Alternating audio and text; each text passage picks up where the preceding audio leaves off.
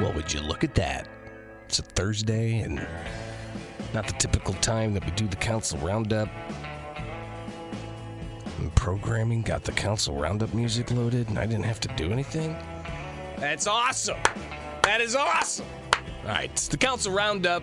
Like, wait a second, it's Thursday. I know, it's because they didn't have the meeting on Tuesday night. They had National Night Out, which apparently was a great success, which meant that aldermen wanted to be out in their communities instead of being in the council chambers, so they decided to postpone the council meeting from Tuesday night to Wednesday night. That was last night. We bring you the Council Roundup this morning. Council Roundup brought to you by Head West Subs. When you want a great sub, you've got to Head West. I'm Greg Bishop. It is the WMAY Morning News Feed, 7:09. And about an hour and 15-minute meeting last night. So short, concise, to the point. And we start even with a proclamation and good news. Here's Mayor Jim Langfelder honoring the Springfield High baseball team. So the proclamation reads, whereas 2020 was a challenging year on many fronts, and the pandemic halted our student athletes in many aspects, however, we were there to see the breakthrough moments and inspiring celebrations like the achievements we are recognizing today. And whereas the 2020-2021 Springfield High School boys baseball team demonstrates not only commitment, spirit, and pride, but the importance of having fun in whatever they set out to do. Pretty incredible story considering the past year that we've had. More from the mayor's proclamation. And whereas the Senators went on to the IHSA Class 3A Championship at Wintrust Field in Schaumburg, taking on the Prairie Ridge Wolves. They won 8-7 and brought home the first state championship for the Springfield High School boys baseball team. And whereas this victory was especially impressive since in the 7 consecutive wins, there were 7 different winning pitchers, and in the last 6 games, the Senators had to come from behind wins. That's a pretty awesome story, actually. More from the proclamation. And whereas this story is the one for the record book, since it is the first for Springfield High and their baseball team. You're all inspiring, and in the words of our 16th president, Abraham Lincoln, by all means, don't say, if I can, say, I will. Now, therefore, I, James O. Langfelder, Mayor of the City of Springfield, together with our City Council and residents, do hereby proclaim that Wednesday, August 4, 2021, shall be Springfield High School Baseball Team Day in the City of Springfield, and call upon all our citizens to formally recognize the 2020-2021 Springfield High School Boys Baseball Team and their coaches for their incredible season. Congratulations to the Senators.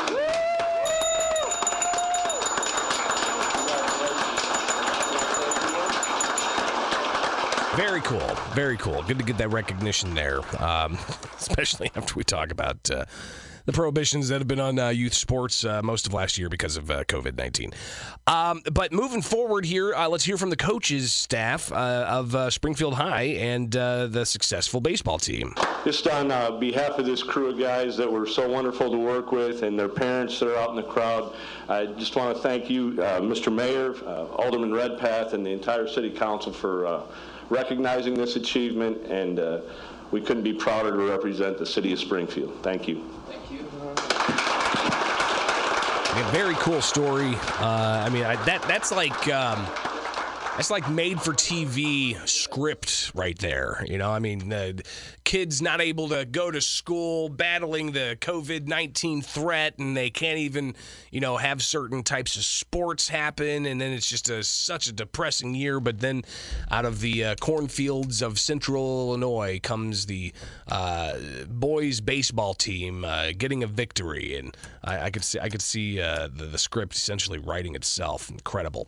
All right, next up, though, they had city business to get to, of course, and a lot of it deals with how much of your tax dollars they're going to spend on things.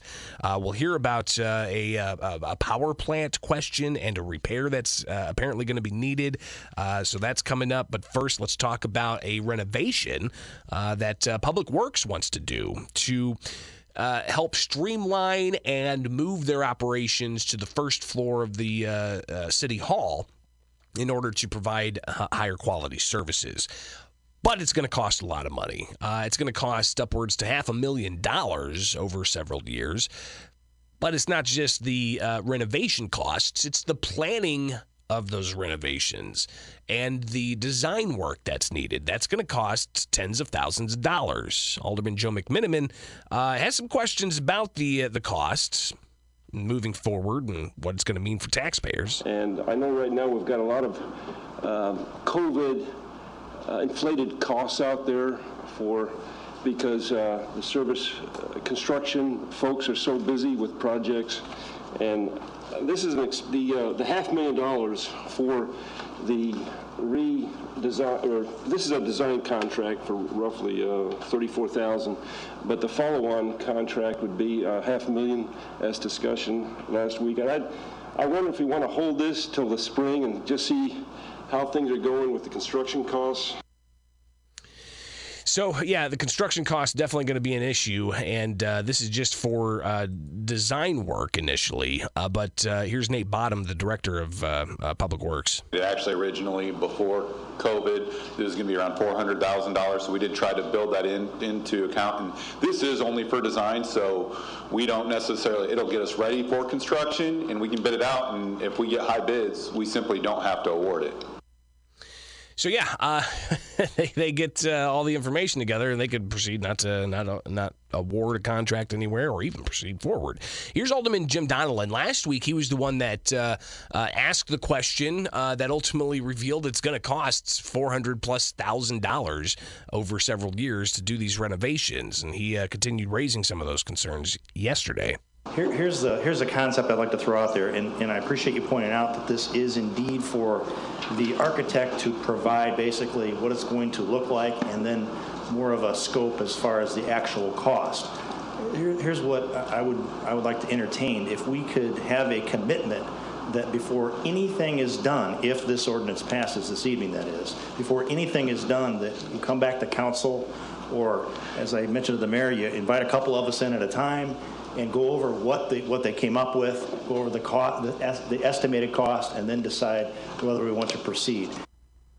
So yeah, get the costs, get it all lined up, see how much it's actually going to cost, but you got to spend money, right? I guess that's ultimately the direction here is you got to spend tax dollars in order to find out how much tax dollars you're going to spend.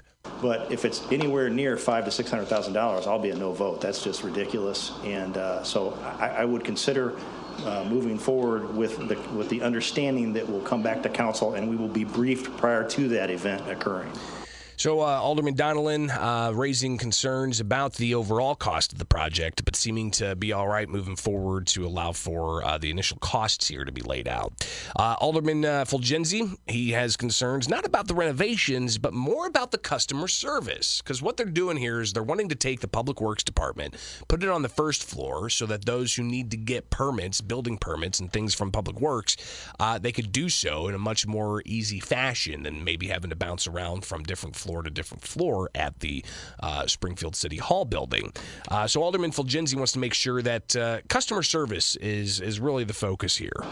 Rather than the permit seeker going around to all the different offices, why don't we have one of our employees just carry it around to the different desks, and that's their job, is to make sure that it's expedited.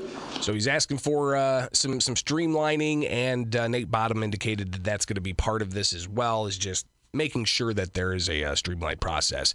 But Mayor Jim Langfelder saying that they're going to be moving forward with this because they want to make it easy, but they also want to make it safe for people, especially as we're all pandemic conscious. With this day and age, with the pandemic, it's good to not have people limiting people's trips throughout the building. The other thing is with regards to security, doing the same. So that's the whole purpose. And then, as Alderman Fulgenzi pointed out, service. Having everybody on the first floor for those service levels, and it'd be helpful if we do consolidate the permitting, as we've heard last week. The process, not only online but also internally, to expedite it and try to get that as much as possible to 24-hour, 48-hour turnaround. So that measure ultimately passed, and we'll obviously see whether or not it's going to cost $300,000 over several years, or if it's going to cost $500,000 over several years, or maybe building costs go down once the pandemic subsides, but who knows if the pandemic's going to subside. All right, 7:17, coming back, we'll delve more into last night's Springfield City Council meeting, and in particular about CWLP, and there's one coal-fired plant that's offline right now. It's unclear what happened, but there's some vibrations. We'll hear details about that and how much it's going to cost just to take it apart to take a look at its gutty works.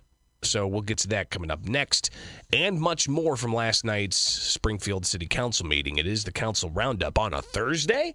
That's right, because they had the meeting Wednesday night instead of Tuesday night. All right, the Council Roundup brought to you by Head West Subs. When you want a great sub, you've got to head west. Their downtown location now open for lunch. Head West Subs. Back with the Council Roundup on the WMAY Morning News Feed. I'm Greg Bishop. Still to come, conversation about COVID-19 policies for city employees.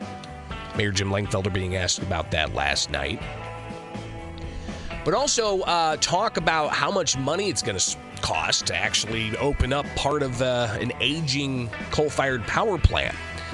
An ordinance up for emergency consideration last night delves into how much it's estimated to cost to open up Unit 33 out at City Water, Light, and Power, the municipally owned power plant. And this is an issue that they've seen with other coal-fired operations at the utility, some aging operations that needs a lot of money, a lot of care, and some concern that it's just costing too much money, is not economically viable anymore.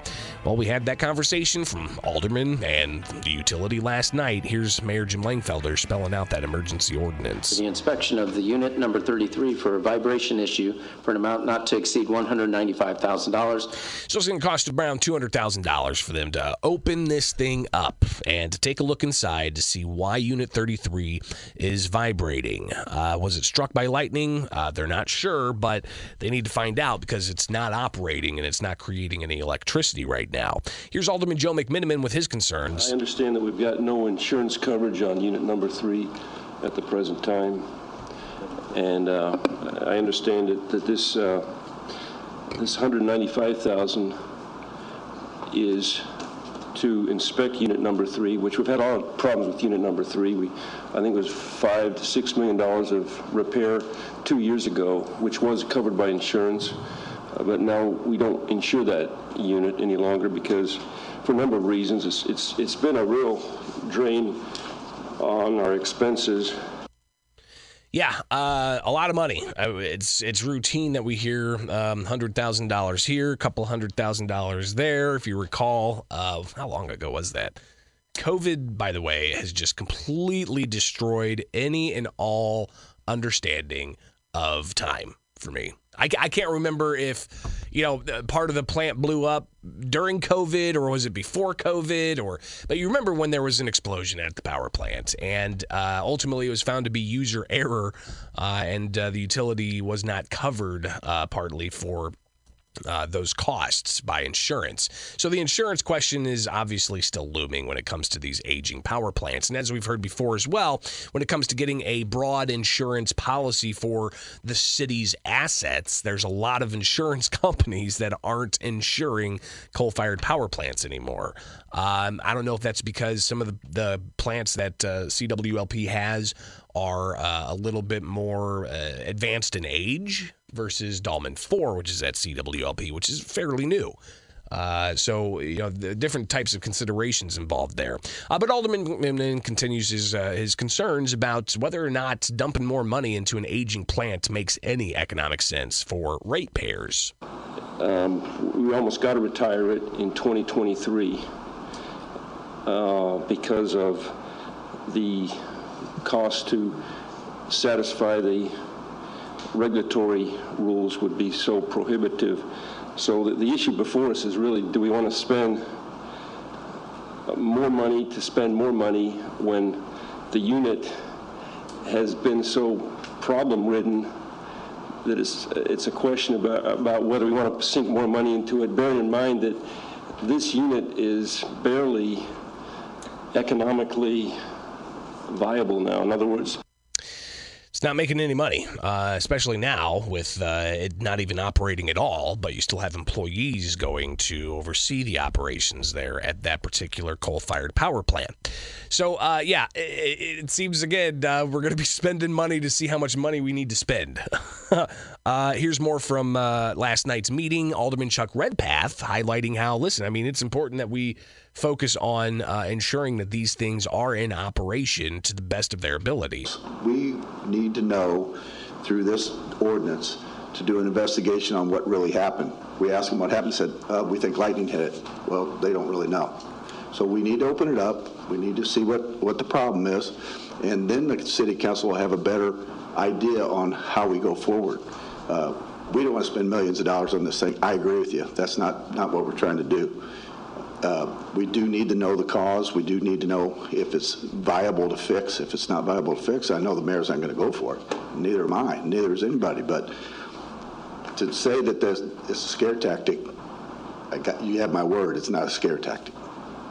We end up closing this unit down. We risk losing our coal supply, which means that we're going to be buying coal from either Southern Illinois or Kentucky. And if you think our costs are high now, wait till we add on the transportation costs of the coal just to bring it to Springfield. That's a fair point, and something that you need to consider when it comes to generating energy from any source, be it coal, natural gas, wind or solar, and so on. Doug Brown, chief engineer over at the utility, he responded to some of these questions, and in particular, how exactly this may have happened, why there's a vibration within this particular coal-fired power plant operation. So you've got Doug Brown expressing how there was a storm.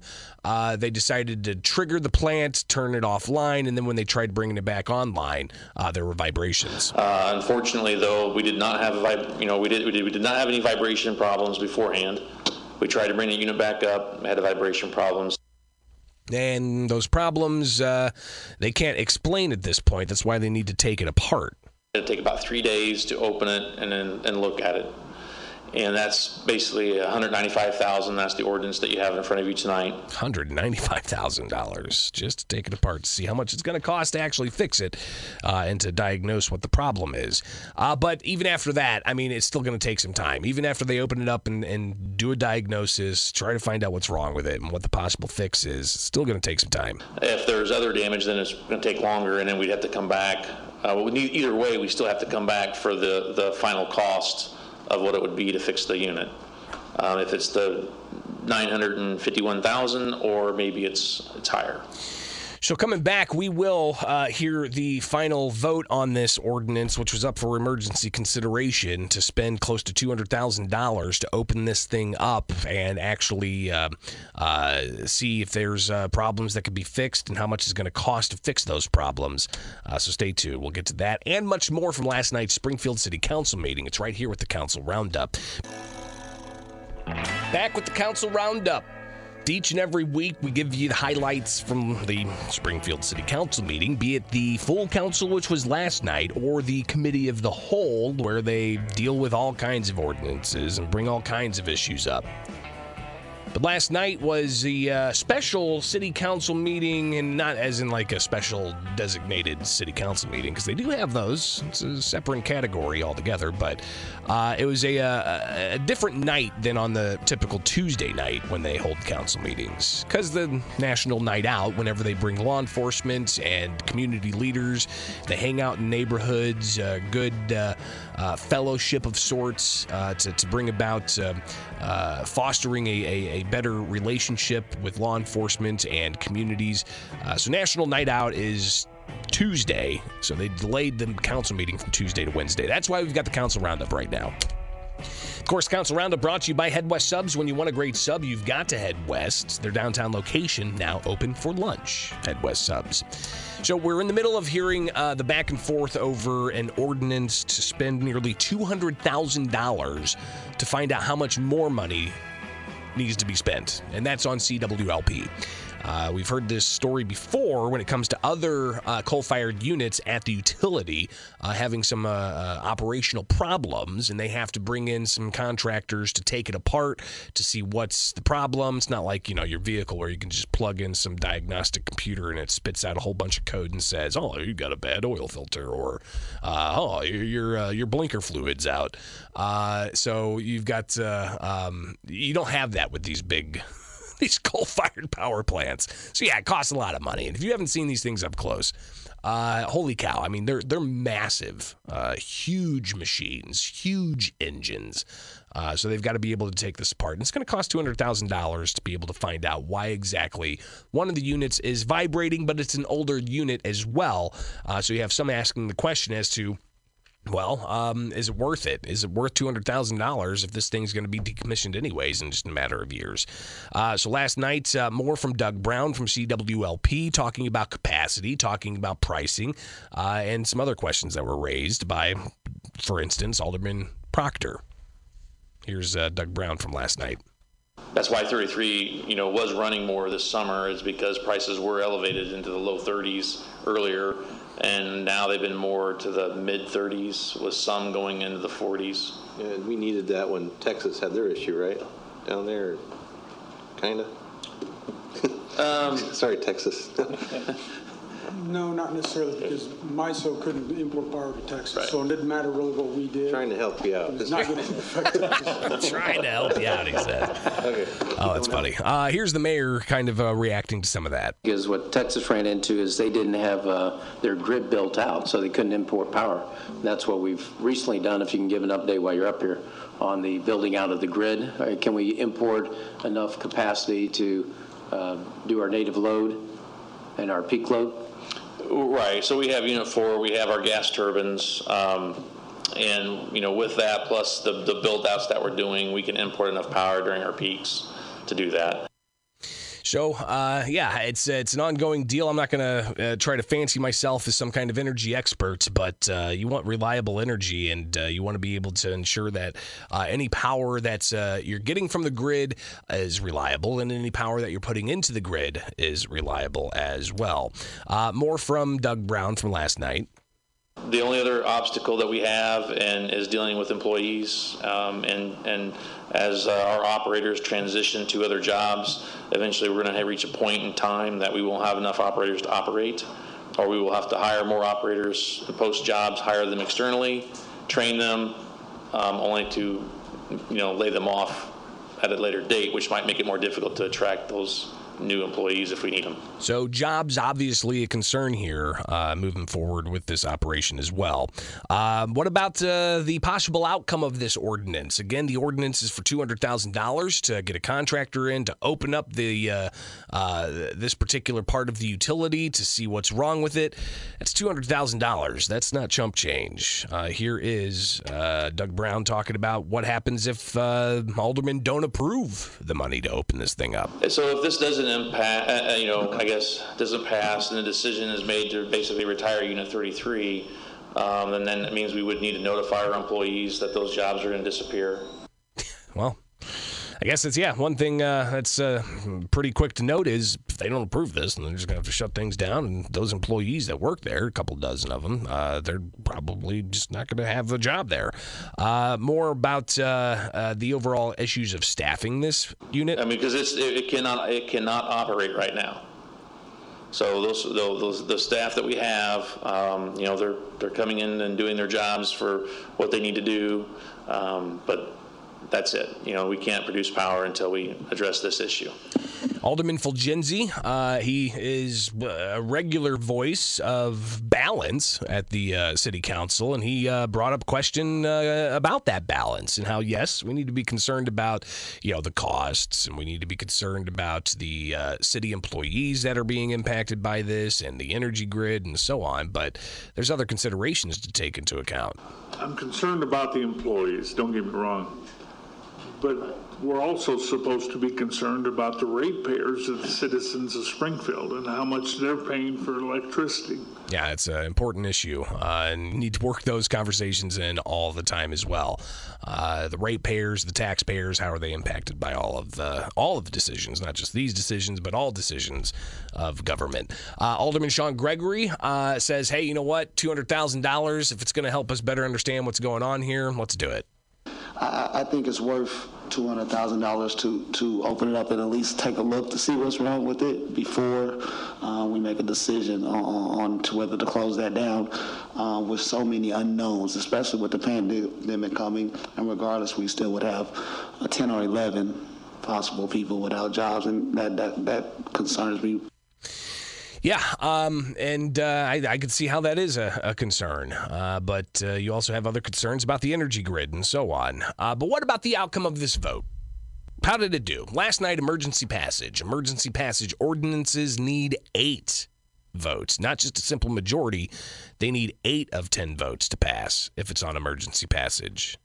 So this was on emergency passage last night. What was the outcome? And the ordinance fails, 6 voting yes, 3 voting no. Point of order. Oh. Does this fall back to committee to come back for a 6th majority vote? Yes, that is correct. You may recall the procedure is that emergency passage is just to suspend the rules, take immediate action. Otherwise, it goes through the normal process. So I expect we'll hear this come back in the future. So that wrapped up city business last night, and it was time now to open things up to a variety of other things. A nice bit of levity here when it comes to street signs. Here's Alderwoman Kristin DiCenso. Director Bottom, I thank you for the new pedestrian sign we have on MacArthur by Williams Boulevard. The wording of the sign is a little peculiar. It says, slow-moving adults. I can assure you I'm not a slow-moving adult. So something more appropriate like pedestrian crossing or watch out or let people cross the road. Old people. Got people's attention. They're reading it. Yeah, that's the police department, but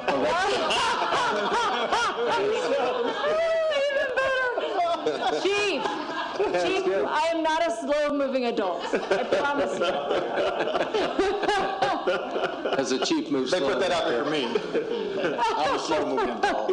No, actually, our sergeant has been using that to try to educate people and using humor, trying to use humor to get people to pay a little more attention to some of the traffic hazards that are out there. Well, I think that people are offended.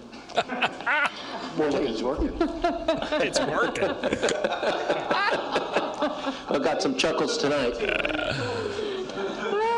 That's awesome. I love it. Slow-moving adults. I had a buddy. Oh, my gosh. Every time I was in his truck, and we'd come up to this sign on the road towards his family's farm. The sign, is one of those yellow signs, and it says, stop ahead, prompting you about, a stop sign ahead. And even if he's driving, he'd reach across to your face and then smack you on the forehead and say, oh, look, I stopped ahead. Okay. But anyways, slow-moving adults, that's a funny sign. I mean, we've got signs about special squirrels and what are some other ridiculous signs you've seen? Still some more to get to. Last night, Alderman Chuck Redpath jumping in on an issue. Mayor, we were looking into a company or advisor or something that was going to talk to us about the Springfield Fire Department. Are we still moving in that direction? And Budget Director McCarty rapidly jumped up and said he's not a slow-moving adult, and laid out that, yes, indeed, they're working on that. Yeah, the consultant actually, we had, it was a few weeks ago, the consultants, 2 of them came on site, and they were here for 3 or 4 days. They've met with a litany of individuals, Mayor, myself, a lot of people from the fire department, I think even some folks from the 911 center. We have received a draft report of the data analysis portion of it, but that's just the beginning. So okay. I just want to make sure we're going forward with that. We're hoping to have the first draft of the report in about a month. So scheduled to hear that report on the Council Roundup about efficiencies with the fire department. Next issue up, Alderwoman DiCenso wanting to know about the city's COVID policies. I know at the state level we have a COVID policy going forward. As of today in Sangamon County, there were 74 new cases. The Delta variant is raging, as we know. I'm not shaming anyone up here. I'm just stating the facts of the day. So I'm just curious as to what the city policy is for employees regarding COVID time. Here's the mayor responding. Yeah, probably have, as far as quarantine, we'll follow the CDC guidelines. I think if you've been vaccinated, it's 10 days, I believe. What we're trying to do is move towards more vaccinations. Yes. And so with regards to the buildings themselves, people that have not been vaccinated should be wearing masks, and not saying people that are wearing masks, they have that option, so they may be vaccinated, may not, but those that have not been vaccinated should be wearing masks. But the CDC has guidance out, was one argument that was raised last night. More from the mayor. Personally, I think the CDC made a mistake. We kept our mask mandate in place when the schools were still in session, and they lifted it, and they thought it was a motivating factor to get people vaccinated. And so what we're looking at is, can we make it a requirement that people get tested, you know, on a daily basis or a periodic basis for, you know, city, you know, employees.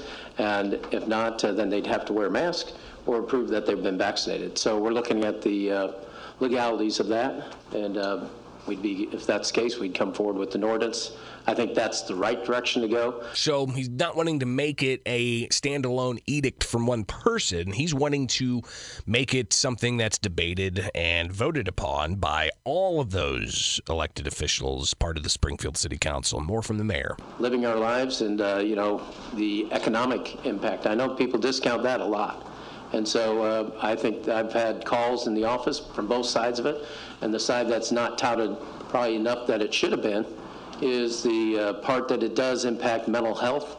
It impacts, you know, drug overdoses. It impacts alcoholism, suicide, sadly, the worry of work, worry of, you know, people losing their businesses. And moving that direction, I think we need to navigate our way through it. And Alderwoman DiCenso going back and forth with the mayor on this particular issue of COVID policies. The HR department does not need an ordinance to set a policy for COVID standards. They don't. We will. Like I said, we're not the CDC, we're not the county, we're the city of Springfield, and we will be bringing that forward so everybody can share in the credit or the blame, wherever the case may be. And we're all in it together. Because that's what it's all about, being all in it together and not casting blame, but being supportive of one another and how we want to support our community moving forward. Because that is first and foremost what we all need to be concentrating on, is how to be respect one another, supportive of one another, and work through this all together. So again, the mayor indicating he's not going to do a standalone order from one person. He wants everybody on the council to have a voice, and as he said, to spread the blame or to spread the credit around. And I think that's an important thing that we're not necessarily seeing in other aspects of these types of COVID decisions that have been impacting our lives for the past year and a half. More from the mayor last night. And as you know, the policies evidently have been changing with, you know, different areas. They are definitely changing. Now we're dealing with the Delta variant, so that's what we're taking a look at. That's why we're looking at testing employees. Can we do that on a regular basis and, you know, require the mask and then show the COVID card or not because of HIPAA violations or all of that. So that's what they're looking into. Here's Alderman Sean Gregory chiming in with his 2 cents.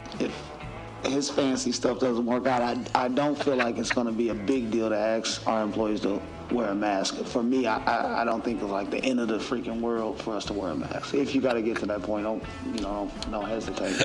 If his fancy stuff doesn't work, it's not the end of the freaking world, Alderman Sean Gregory says. Here's Mayor Langfelder wrapping things up for the Council Roundup. And I took a lot of flack over that. I took a lot of flack over trying to keep the restaurants open, things of that nature. And what we're trying to do is, how do we make the wise decision, just like we tried to do on Unit 33 today. What we're trying to do is get additional information so we make the right decision moving forward. Because once we do the math, that's just the first step. Because if cases keep going up, what's your next step? That's your Council Roundup from last night here on the WMAY Morning News Feed. The Council Roundup brought to you by Head West Subs. When you want a great sub, you've got to head west.